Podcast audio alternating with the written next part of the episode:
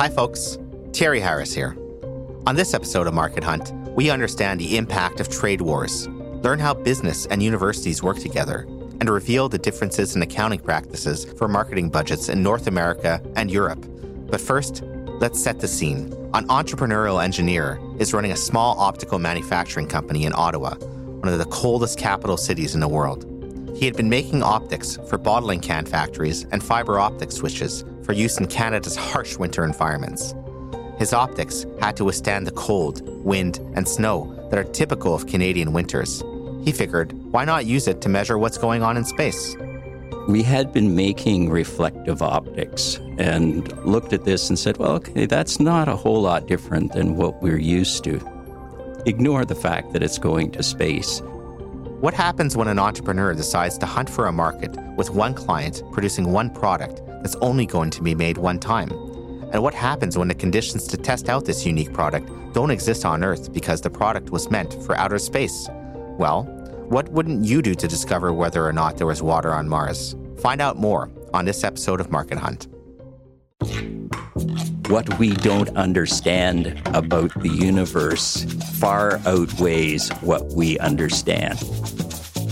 Entrepreneurship's hard. You need to have support there.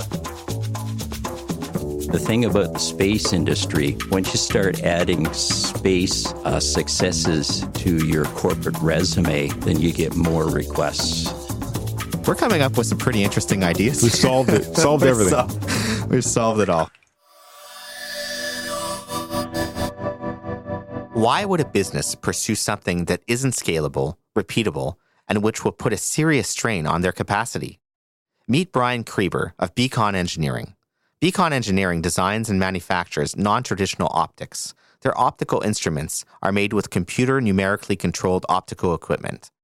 This expertise gives Beacon the opportunity to work in many different markets, including space, automotive, projection displays, and defense. The company is international in both its supply chain and its sales territories. Brian explains how he determines which markets he works with internationally. One of the first things that I consider, uh, mostly because I'm the marketing guy, I like to work in countries that do business similar to the way we do business in Canada. That's not to say that there aren't huge markets in areas where I would have to learn a new way of doing business. But for the purposes of, of Beacon and, and how we're growing our company, uh, we typically will go into a market where the, the methods of doing business are similar. Because doing business means setting up a relationship. So if you can eh, set up a relationship in a way that you understand, then you're more likely to be successful. So uh, we have very good long term clients in, in countries like the Netherlands, Norway, uh, the US, Australia. A lot of com- a lot of countries, well, and, and other Western um, European, you know, Germany, France, countries that typically, when you think of doing business, you're doing business very in a very similar method. It's all about developing that relationship with the client, growing it from there. The company uses universities to help develop its products. Brian explains what type of research projects he is looking for. A lot of it is is the science that they're doing.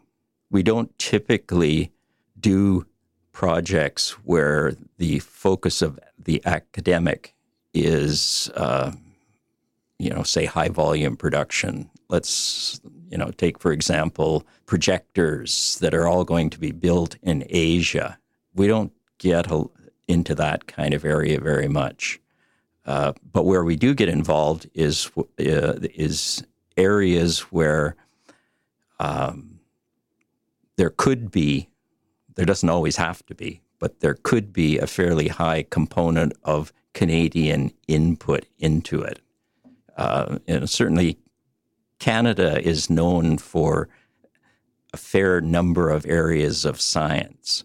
And um, as long as it has that kind of component to it, and and we are seeing it. Certainly, the work at uh, at Lethbridge, uh, we've done uh, work with the physics department at University of Toronto. Areas like that that that Canada is, if we're not leading, we're certainly in the you know top five um, in those areas of science. That ticks a big box on our list.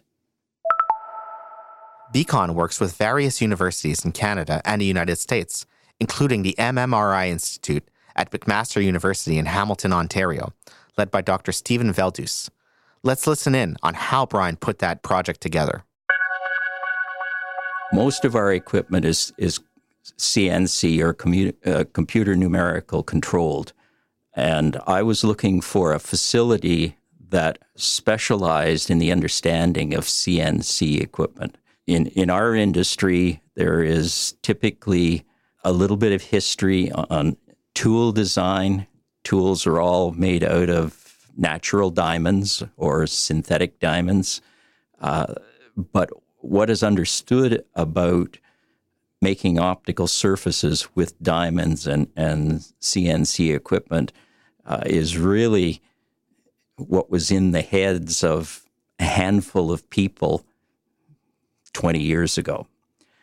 And when we were looking at uh, what we needed to do, space industry, uh, what we needed to do for larger volume products, we needed to understand more about how a diamond cuts material, what we needed to do to the material to enhance that effect, what coolants we might need.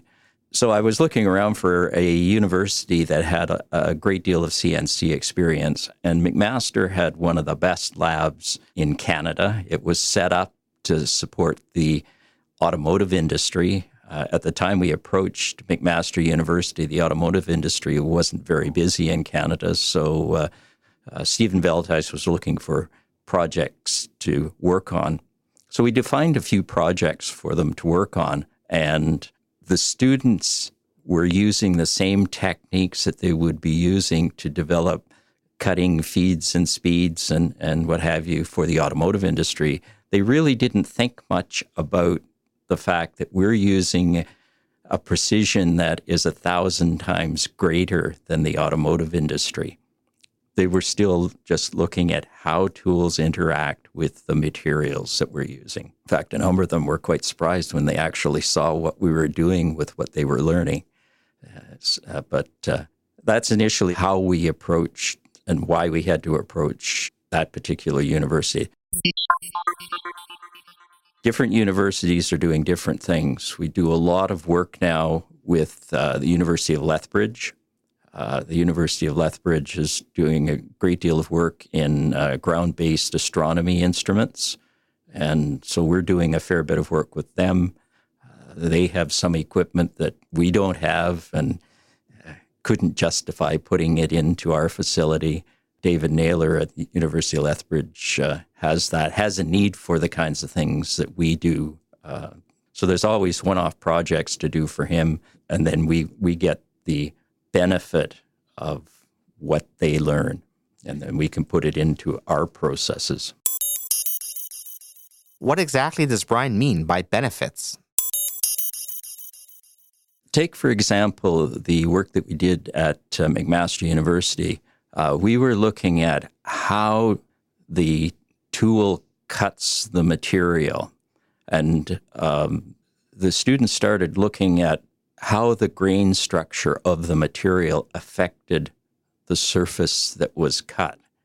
So when we looked at that, we said, well, you know, if we could find a material that had grain sizes that were a tenth of a micron, typical material is aluminum alloy, typical grain structures are two to 10 microns. So if we could get something that was a hundredth of the grain structure, we could make a better product. So we started looking around, and there was a material. Uh, the National Research Council had had uh, uh, shown the existence of this rapid solidification material.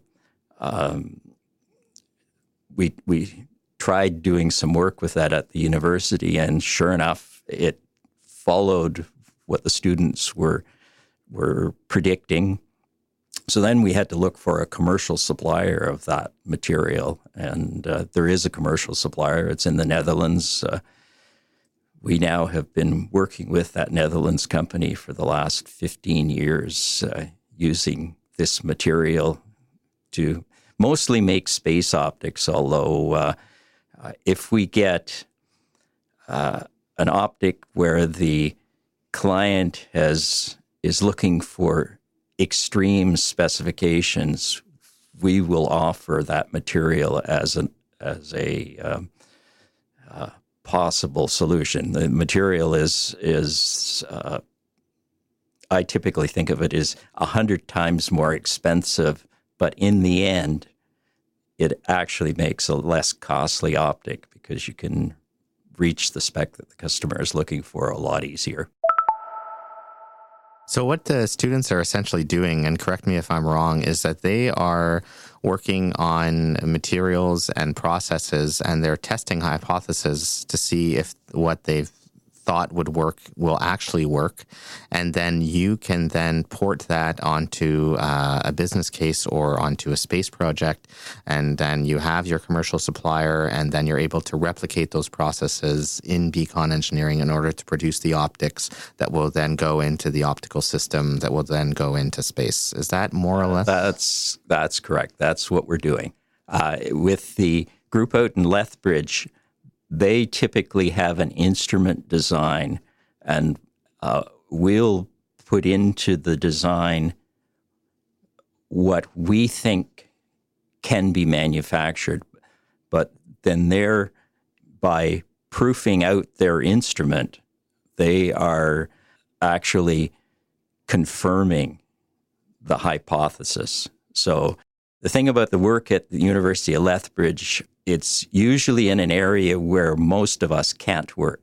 Most of the work at University of Lethbridge uh, is working near absolute zero, so it's in the two to four degree Kelvin range. Most of us can't work in that area. Um, at at Beacon, we typically have processes that um, we will run at 77 Kelvin but we don't typically go much colder than that. Lethbridge has the capability to to confirm a lot of things that uh, we only uh, design theoretically and, and manufacture and hope that the design works. And it goes back to what your initial um, point was about penetrating the space industry is that you need to be proving what you're doing every step of the way so that by the time the engines are running, it's going to be okay and the work is done. you yeah, you can't really and... send a serviceman up there if the thing is orbiting Mars to fix it. The use of universities to test Beacon instruments stems out of the need to demonstrate with certainty that Beacon's instruments will work. Brian's team acts as an integrator to put these processes into a greater optical system. He elaborates. Our focus is typically what do we do what do we need to do to the machines to make them better. So it's very useful if someone else is doing some of the science for us so that we can do the engineering uh, uh, we we have some of the only CNC optical lathes uh, in the world that are totally temperature controlled for uh, making space optics. Uh, we continue to evolve that over the years. The last few years, we've done uh, R&D projects that have been funded by the Canadian Space Agency. We have a reputation at the Canadian Space Agency of coming up with interesting ideas that uh, they like to fund. Let's go back in time and explore why Beacon decided to go into the space industry in the first place. Well, I think the first one that we did, uh, we were approached by Ball Aerospace uh, out of Colorado. They were working on a Mars mission. Uh, it was an orbital mission, and they had a, a camera that uh, used reflective optics. And uh, we were we had been making reflective optics and looked at this and said, well, okay, that's not a whole lot different than what we're used to. Ignore the fact that it's going to space. It's not a whole lot different than what we're used to doing. We think we can do that. And um, the, the biggest challenge was being able to, to prove to the industry that you actually did what they asked you to do.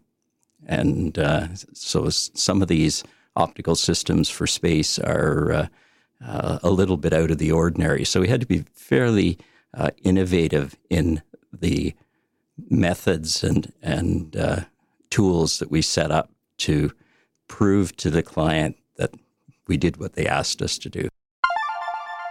So some of the work was well outside of the range of what our equipment was designed to do, but by a little bit of thought and innovation, we were able to to make that first instrument. And the, the thing about the space industry, once you start adding space uh, successes to your corporate resume, then you get more requests.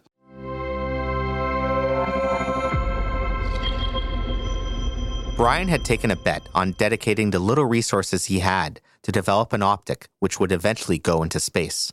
His bet paid off, and he continued to pursue space missions following the initial foray into this new market. Was this all by design in some sort of master plan? Not really. Uh, we were looking at um, positioning ourselves in in the area of uh, optical systems for harsh environments. Uh, I had had some experience with harsh environments, uh, plants that used a lot of water and um, chemicals and things like that. So I'd done a fair bit of work in that area, and uh, so really was just focusing on uh, making optical systems for harsh environments, and those harsh environments could be.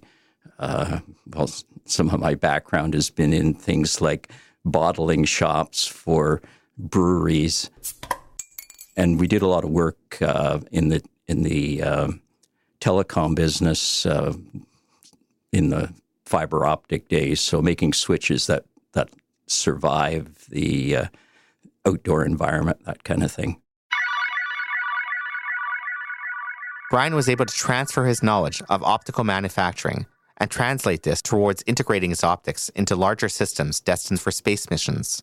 He was also able to optimize the processes for working with the industry, which would serve him well during Beacon's early years of making optics. Looking back, what would Brian today have told Brian back then during this early stage of his company? Probably what Brian then knew, it took a lot of patience.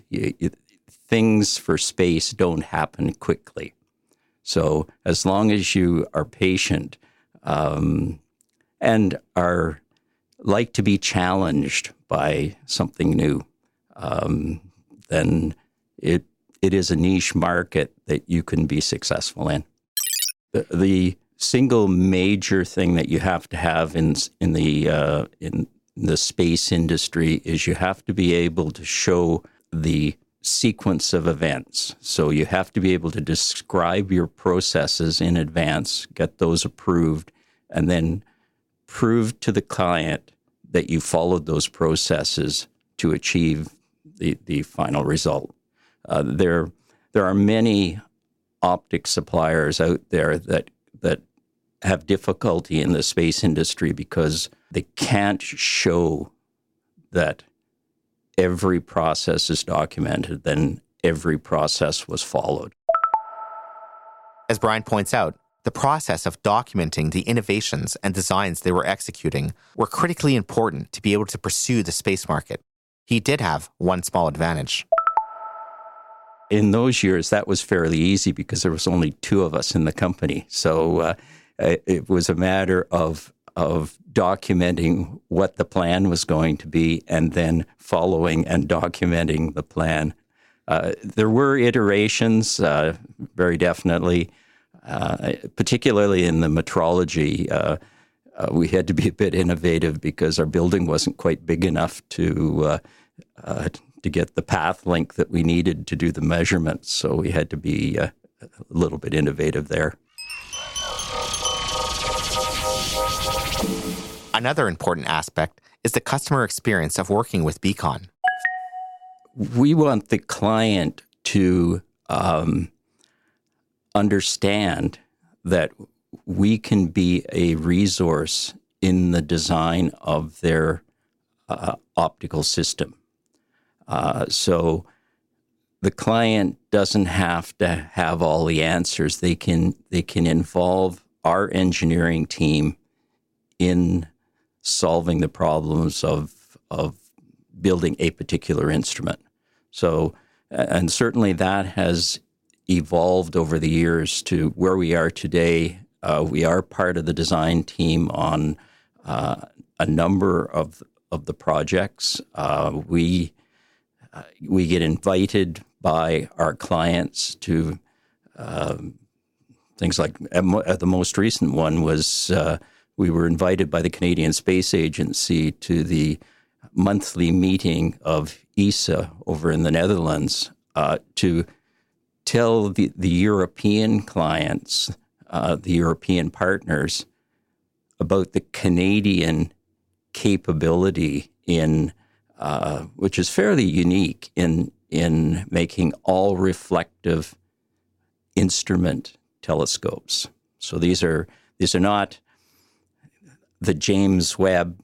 You know, th- these are not uh, large diameter telescopes. These are typically instrument telescopes that are uh, anywhere from 100 millimeter diameter to three, 400 millimeter diameter. So these are the kinds of things that uh, uh, that would orbit a planet. Um, there are a number of missions going on. Uh, some looking at the sun, some looking at uh, the uh, outer planets. Uh, but every one of those missions that has some sort of view of the science is using a telescope of some sort.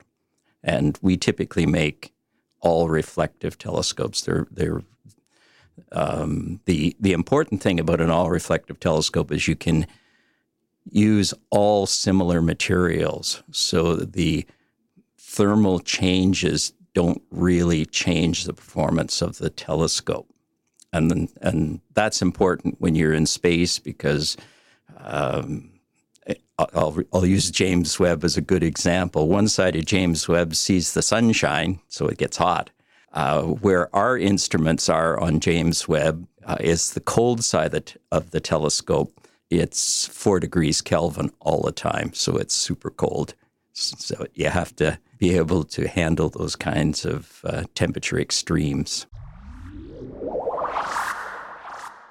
After completing the Ball Aerospace project, Beacon went on to work on a NASA project with the Jet Propulsion Lab for the Phoenix Mars lander mission in 2008.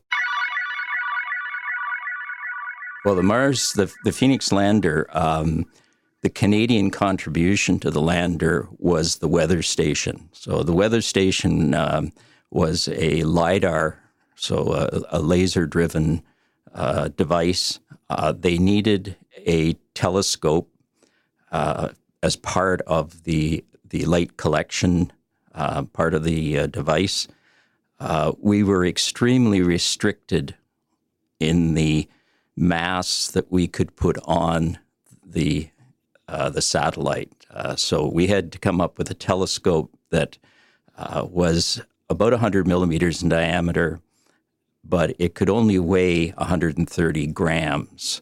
So 130 grams is about half the weight of a can of pop. So wasn't allowed to weigh much. I had to be strong enough to survive the rigors of launch and the the landing, and then do what it needed to do for a period of. Uh, our mission was about 12 weeks, although uh, the, the, mission itself, uh, the uh, lander returned information well past its 12 week mission. Uh, we were in the north part of Mars, northern polar region, in their summertime. Uh, our daytime temperature was minus 40 Celsius, and at nighttime it got to be minus 80 Celsius. So it was a balmy summer day, and uh, we basically uh, monitored things like uh, particulate in the air, um, in the atmosphere, wind speeds, that kind of thing. The whole focus of the Phoenix Lander was to determine whether there was water on Mars. So it, the and in fact, we did find water. There was water in the soil. Uh, the soil samples we were seeing uh, snowflakes in the air. Uh, so yes, it was a it was a successful mission um, because it was focused on is there water on Mars. In space projects, a small manufacturer like Beacon will work with a larger integrator in order to deliver a product for them to integrate into their systems. At the time, Beacon was interfacing with MDA, a large space aeronautics company. Back then, Beacon had under 12 employees. Let's hear Brian describe this process in greater detail. So typically, we're making optical assemblies that go into a larger integrated instrument. The, the instrument would have electronics and things like that that we don't typically supply, but uh, uh, we would make uh, optical assemblies. Uh, sometimes we actually integrate the optical assemblies into what might be a housing for the the whole instrument. So uh, in the in the case of the first one with Ball Aerospace, uh, we did some work on the instrument housing, integrated the optics uh, with the the Phoenix. Uh, we basically made the telescope assembly. Prestige aside, why make one product one time for one client on a particular mission? Let's hear Brian elaborate on this. Until recently, the space industry really is has been focused on single missions. So a single mission would be uh, an instrument package going somewhere to do something. Um, the very useful part of being a part of that industry is the the ability to develop processes which you can then use for other things that are uh, are higher volume on you know on on Earth. And in fact, that's been a common goal of the space industry since the early 60s. Technologies stemming from space exploration include phone cameras, wireless headsets, and athletic shoes. You can check out some more space innovations on the ie-knowledgehub.ca website. For a small company with limited resources, partnership with a larger, high-profile institution was a good move. It's the prestige. It's on the corporate resume, and that's that's quite valuable from a, a marketing perspective we can go almost anywhere if you have that on your corporate resume. Clients can look up that mission. There is all sorts of of uh, published data on all of these missions, and just to be able to say, "Yep, we were part of it," uh, and there's yeah, we have a few uh, certificates from various various missions when they're successful. So uh, a few certificates. Yeah. yeah, that's all we get. The data, yeah, we get the data too. Yeah. And and in fact, even the the work we're doing now, there there is. I consider that there's a great deal of use in the science that is being developed. The the uh, what we don't understand about the universe far outweighs what we understand. So the educational part of doing this is is extremely useful to you know to all of us. Some of us may not think of it much uh, on a day to day basis, but uh, it's it's useful to have an understanding of what's around us, and and a lot of people you know, look up in the sky and think they see everything that's there. But you got to remember that what we don't understand is is more than ninety percent of what's out there. What we understand is only ten percent or less. The data on the performance of Beacon's instruments allows them to innovate their own product lines. This creates a virtuous cycle of innovation. Brian explains why SMEs like his are ideal places for innovation to occur. One of the things that uh, the SME has to has to be aware of is that you, you don't design sort of inside a black box. You have to know what's going on outside the box. Be prepared to offer your client assistance to integrate your product into his system because you're probably the best capability to be able to do that. So offer that to them.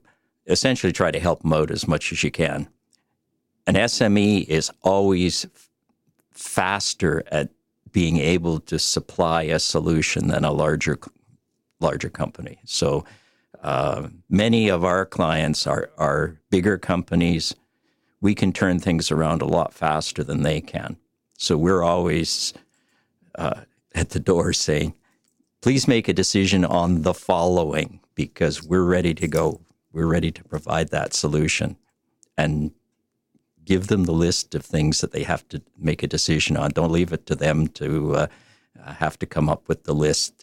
You do it all for them, then it's a lot easier for them, makes their job easier, gives you more leverage to be their solution provider.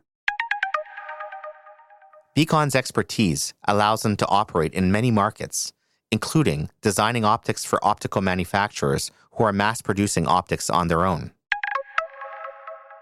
We can support companies that are mass producing them.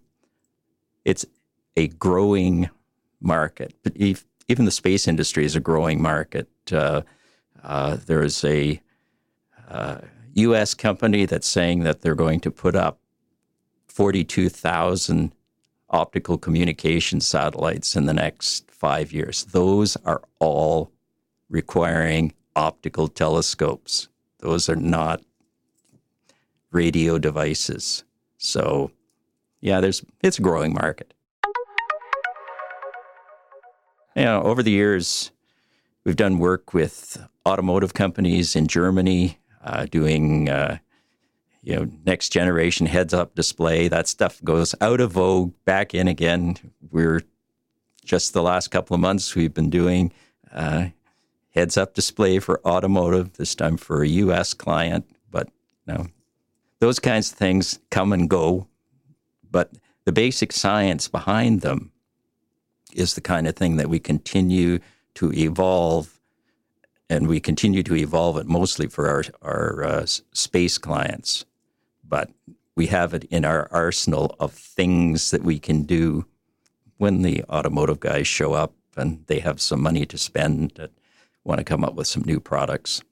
Then you have to teach your, in my case, the other engineers in the company have to introduce them to those relationships because uh, you have to pass that relationship on to uh, to the other members of the team. So we had a chance to see that because you're also, you know, you got to sell this to your own team, saying, "Hey, this is going to be a fruitful relationship for us," um, and and here's why it's a win-win. The company we are referring to is Pufferfish, based in Edinburgh, Scotland. Pufferfish makes spherical displays, some the size of small cars that go into rock concerts, museums, and other venues. Brian is leading the North American division of Pufferfish. Pufferfish North America uh, is a major investor in the UK parent company. So uh, uh, we've looked at, at how you market the spherical display in North America, how you market it in Europe. Um, the markets are different, actually. Uh, in North America, there is some competition. There are uh, American suppliers of the same similar products. Uh, so it's more difficult for us to actually sell the hardware in North America. We rent it. A big part of our business is renting it. Um, because we've looked at the market and said, well, who is going to need it? And do they have a budget to buy it? And we determined in North America the guys that need it are the marketing departments of companies. Marketing departments typically don't have capital budgets, they have discretionary budgets. So they can't buy it, but they can rent it. And so our our model in North America has been well, we have the equipment, we'll rent it to you. You use it at your trade show. We take it back and put it back in our stock room. And the next trade show that you need it at, you know, just give us a call and we'll be there for it. So that's a little bit different. The the European model is gradually picking that up. The European model had typically been we sell the hardware to a company, so you need to have uh, you need to convince the company that they need to invest in this capital equipment because their marketing department might need it. So you would typically put it into uh, a company's head office as as a centerpiece piece of equipment to uh, market their their capability to visitors to their facility. Whereas what we're doing is renting the equipment to their marketing department for use at trade shows and things like that. Yeah, and you know maybe legal firms or investment banks with very deep pockets want to remodel their front office every six months, and then you can, you can offer them another well, one. That's great. Who knows? The sky's the limit with sky's that. the limit. The the one of the systems that I deal, did sell was totally based on that. Sold one to Madison Square Garden in New York, and they had no use for it. But they said we need one in our stock just in case some group comes in and they need it, and we have it. So well, well, we might see it at the Westminster Dog Show. Who knows? Who knows? Who knows? That's amazing, Brian. Um, so this is a good example. You know, you gave a very poignant point here, uh, which I don't want to overlook, which is you said that marketing, first of all, you have to know, you know, who can buy it and if they have the budget to buy it. And marketing departments often don't have capital expenditure budgets. They have discretionary budgets. So seeing this as something that they have to, you know, put depreciation on and they're going to hang on to it for a while and it's probably not a cheap thing to buy. It's more to their advantage to rent it out. And when you're uh, looking at that as a solution, you're actually solving their job which is I don't want to be stuck with this thing that's you know gathering mothballs you know ten that, months out of twelve kind of thing. That's right, and and then we can be become very good at making sure that that piece of hardware is at the show at the right time. We set up relationships with the the, the trade show support companies. The um, there's there's a number of major ones, and, uh, and so we set up re- relationships with them. So, uh, and that just takes it a lot of the uh, work from the person that's actually trying to set up their marketing at at a trade show. Uh, if you've ever done a trade show, they are incredibly difficult to uh, coordinate, and you know you have to be there. This, this is oh yeah. This is not a a situation where you can be four hours late. You have to be there when the show starts. Yeah, ready to go. Lights, camera, action. That's yeah, it. that's it. And just to finish up with uh, so the software is still being developed in Edinburgh, or are you doing any software development over here as well? We do. Uh, we do application development over here. the The basic software in the in the equipment is developed in Edinburgh, but to brand the equipment for our client, so so to make it look like it is his equipment we do that over here. That, that we call application development. Going into international markets isn't without its challenges. You have to keep on top of what's going on in the world. You have to know what the politics are doing because that can really affect you. Take Beacon, for example. With the last government change in the U.S., uh, the U.S. has focused much more on the Buy America. We had been manufacturing a lot of product that they used in their military, and then it, exports in that area went to zero. Uh, so we had to look for other markets for our capability. You know, over the last few years, we had other markets come to us. So you so you have to be aware of the geopolitics, and then you have to make some decisions on what you're going to focus on based on those geopolitics. We still have extremely good relationships with our clients in the U.S. Uh, both the clients that we buy from and the clients that we sell to. That really didn't change a whole lot. It's just the the markets that had been integrated. Um, there are some protections that they've put in place.